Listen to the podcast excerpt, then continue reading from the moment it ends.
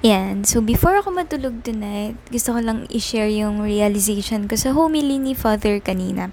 Well, our gospel for today is the, about the sower na nagsabog ng seeds and the seeds fell on different kinds of soil.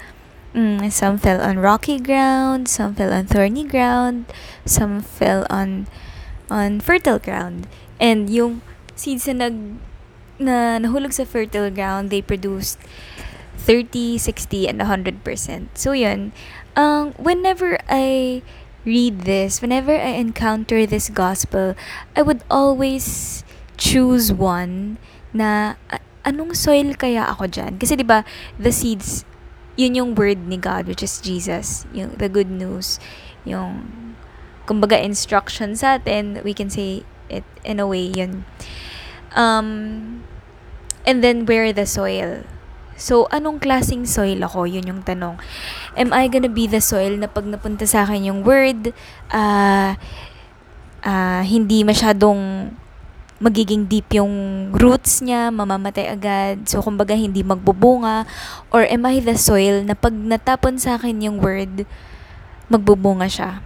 At gaano katindi yung bunga?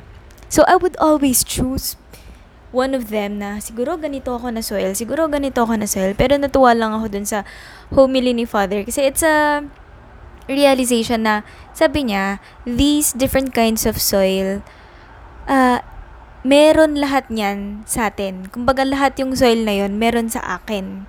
Sa isa kahit sa isang tao lang. Hindi hindi porket kunwari there there's some aspects in my life na hindi pa that fertile hindi pa ganun na-cultivate na pagka doon napunta yung word ni God, hindi masyadong, kumbaga hindi, hindi masyadong magte-take root.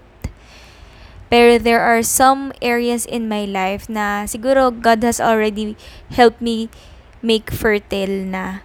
na pag napunta doon, pag natapon doon yung seeds, I will be able to produce fruit because of God's word.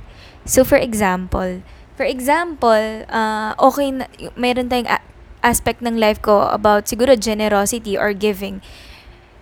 Pwedeng fertile na yung fertile na yon. So when I when I whenever I read the word of God or the the church te- whenever I listen to church teachings about giving ganyan, uh, yun, magagawa ko siya and I'll bear fruit. Pero there uh, there's also that aspect in my life na kumbaga kum kunwari for example about patience about being patient. Doon for personally hindi sobrang fertile quote unquote nung ground or ako hindi pa eh.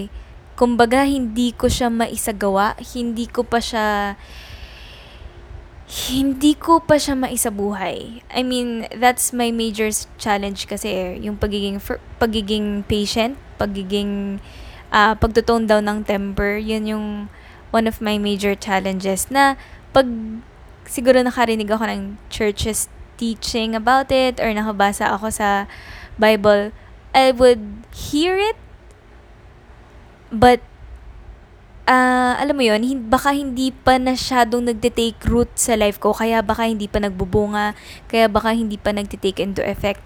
Pero, yun nga, after the priest's homily, add ko lang yung reflection ko. Kasi, my lolo and some of my titos, uh, farmers sila. So, observe ko lang, di ba? ang farmers, sila, sila yung nagsasabog ng seeds, di ba? Pero mag-rewind tayo ng konti. Sila rin naman yung nagko-cultivate ng soil. Bago nila isabog yung seeds, uh, parang pine-prepare nila yung soil. So, yun yung realization ko eh, na si Jesus, siya nga yung sower, di ba? Well, siya din yung seeds. yung word, yung word pala. Siya, di ba, yung nagtatapon nung, nung seeds. Pero, rewind ulit tayo ng konti. Siya din naman yung nagpre-prepare ng soil. Meaning, siya rin naman yung nagpre-prepare sa heart ko to receive the word.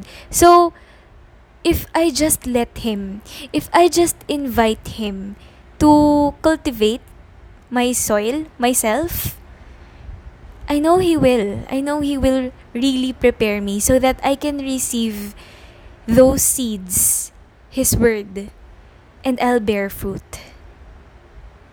So, yun lang yung realization ko. Good night!